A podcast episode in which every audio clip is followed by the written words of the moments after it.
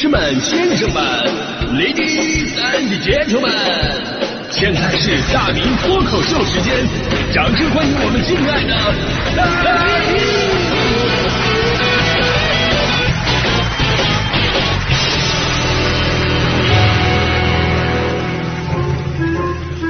好，欢迎各位来到今天的大明脱口秀，我是大明啊。今天呢，咱们说气质。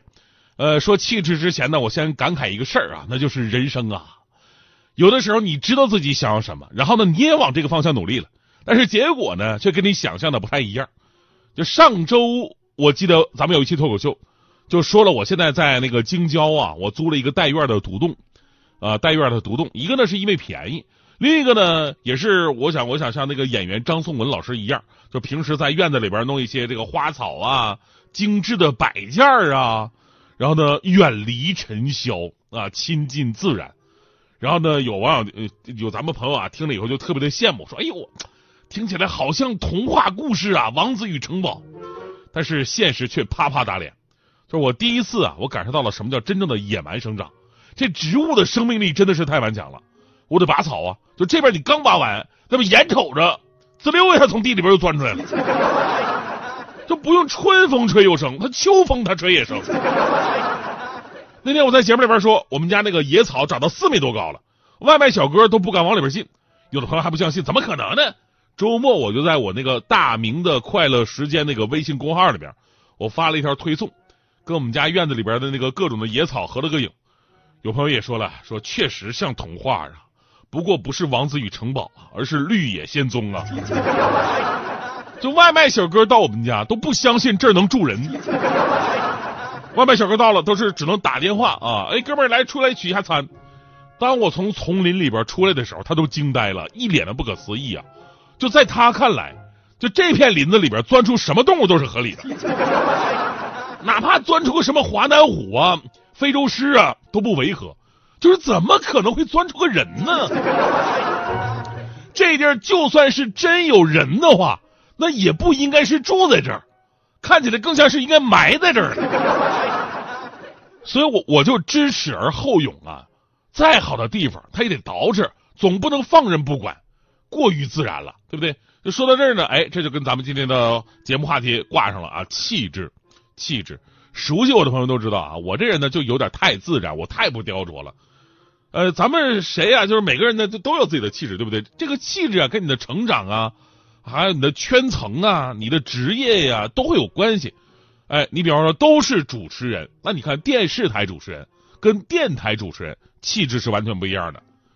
电视台主持人他那个劲儿吧，他是往上拔，他们不一定长得有多帅哈，长得有多好看，但是电视台的主持人都有一股向上拔的那股劲儿，那种感觉就好像在证明，哎，我是人类的模板。我是最标准的人类，就从他们的口音、穿着、神态、动作，你很难在电视台的主播身上看到有瑕疵的一面，很完美。就他们往那一坐，既不盛气凌人，也不闪，就是躲闪怯懦，不远不近，不卑不亢，就好像是女娲造人的时候吧，就最开始用心捏出来的那个 demo 一样。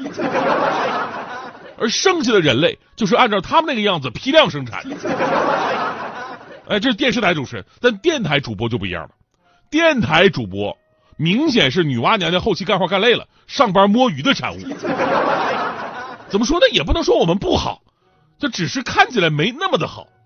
但所有的事情都是两面的嘛，就也因为我们没有那么的标准化，所以让电台主播呢展示出了更多的个性和内涵。如果把电视台跟电台的主持人放一起，啊，你看气质就很容易分辨出谁是电视台的，谁是电台的。电视台的就是一眼你挑不出毛病来，那肯定是电视台的。电台的一看，嗯，有内涵，因为别的你实在看不出来了。说实话，内涵这东西吧，本来也看不出来，只不过根据逻辑推理，这个人如果连内涵都没有的话，他就不可能会进官媒的，对不对？而我跟他们都不一样啊，我跟他们都不一样。以我的外形、气质还有内涵，大家伙一下子就能做出准确的判断。这哥们儿肯定内部有关系，而且你仔细看，他的关系一定特别的硬。这也是至今我能躲过各种职场争斗的一大原因，没人敢惹我。他们都觉得我背后有人儿。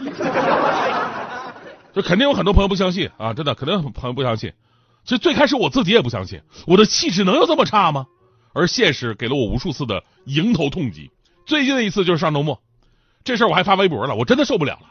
就那天我去商场吃饭，吃饭的时候我就用那个饿了么那个软件下单了几杯饮料，我想拿回家喝。吃完饭，人家外卖小哥也打好包啊，把饮料送过来了，一个保温袋上面贴着一个外卖单，一切很正常。然后我就拿这个外卖刚回到我们家那个小区那个门口，一个小妹妹就特别的开心跟我招手，哎，这儿这儿这儿这儿，不要你走了。哎呀，就怕你找不到，我特意出来取的。你这单送的挺快呀，把我当成送外卖的了。不是小妹妹，你难道不看制服吗？而且送外卖的可能有三百斤的吗？这怎么的？外卖平时都被我吃了呀？真的这事儿吧，如果是偶然的那么一次，我还只当个笑谈而已。但是在我的生命当中，类似的事儿发生过太多次了。我记得跟之前跟大家伙说过，我在咱们交通指挥中心有一次做完特别节目，我出来，我穿的是牛仔服，然后被一个老太太问收废品吗？我去咱们那个国贸二期我朋友的公司，被出来的小姐姐问我的快递呢。最过分的是，我就站在我们自己的。单位啊，我们台门口，我打车回家，等车的时候，竟然会有同事跑出来问我是闪送的，导致我现在我自己我特别的不自信呢。我现在每次上班啊，看到我们台门口各种什么送快递的、送外卖的，我就感觉他们看我的眼神不对，就他们看我的眼神里边会流出一一种疑问，那个疑问就是：哎，这个人怎么就能进去送东西呢？我们怎么就不让进呢？我之前在微博里吐吐槽过，然后呢，有朋友啊给我建议说：“哎呀，大明肯定是你穿着太随意了，你要穿的正式一点。”我跟你说，其实也不是。比方说有一次我主持婚礼，主持婚礼，那家伙西装笔挺的，全场只有新郎穿的跟我一样正式。即便我穿着如此之华丽且绅士，但仍然会有人上来问我什么时候上菜。所以气质啊，我到底是哪里得罪了你？但是咱们说了这么多，我也不是说对咱们快递小哥啊，包括闪送外卖还有收废品的工作人员表达歧视啊，这不是歧视，为人民服务不分贵贱都很伟大。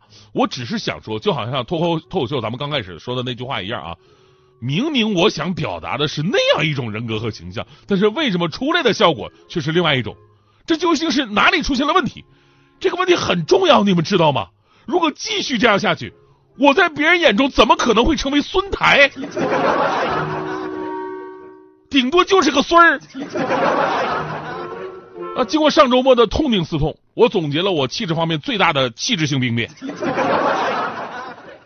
哪儿呢？就是我这我这个人呢，我真的是我太实在了，我对自己太没有要求了，怎么样都行，过于不在乎别人的看法，自己怎么舒服怎么来。出门只要衣能蔽体就可以了。洗澡主要看脸上能不能搓下泥，头发长到影响听力才会理。虽然自己不太能自立，但是袜子却能自立。如果我做不了美玉无瑕，那么就让我做一个浪月仙葩。真心的提醒各位朋友们啊，就是我们决定不了自己的相貌，但是可以提升自己的气质。而外貌的美好非常短暂，但是气质就会跟随一生。一个人真正吸引人的，其实都是来自于气质。希望大家伙啊，努力修炼人生，让自己气度不凡。所以今天脱口秀最后呢，我来检讨一下自己，就是我的这种气质它到底是怎么来的？我要分析一下。我仔细分析之后发现吧，这跟我小的时候父母对我的爱好的压制是有一定关系的。之前跟大家伙说过吗？我也是一个有追求的人啊。想当年的时候啊，小的时候好几次差点走上音乐之路啊。先是被学校的鼓号队给选上去吹小号去，结果我妈说她心脏受不了，让我以学为主。还有一次差点能学上民乐。人家老师都把那个琵琶送给我了，我回去一扒拉，我妈直接让我第二天给老师送回去。初中的时候喜欢上了唱歌，唱歌总可以了吧？就他俩说我唱的都是靡靡之音，不适合我的年龄，耽误学习。真的，就是我我当时对音乐的爱呀，都已经快溢出屏幕了。他们俩也能看出我的执着，所以也退让了一步。有一天我们家那开那个家庭会议，仨人研究学什么乐器，前提呢是声音不刺耳，内容要健康。不用掏学费，而且最主要的是对我的学习有直接的帮助。后来俩人商量好了，说儿子呀，我们也能看出来你挺有音乐天赋的，尤其节奏感非常好，也不能耽误了。爸妈一定会好好培养你，来练练木鱼儿吧。哎，练木鱼儿，当当当在那敲。我朋友说了，那木鱼儿那声音，你妈就不嫌吵了吗？就这么说吧，人就是很奇怪的动物。本来那个东西声音也很吵，但是那时候我妈正好一心向佛，在她耳中听到的都是喜悦与虔诚。但当时我还有一个地方特别不明白，就这玩意儿为什么会对我的学习会有直接的帮助？高考敲木鱼儿有加分吗？后来发现我的父母并没有骗我。高考那段时间，我妈天天敲木鱼儿，求佛祖保佑我考出好成绩。于是我小的时候，我敲了三年的木鱼儿，导致我现在的气质就两个字儿佛系。哎，我现在我往那一杵，人们都说：“哎呦，大明你真的是，你这就好像一尊活佛一样啊！”我说：“真的是活佛，哪哪尊活佛呀？”他们说：“济公。”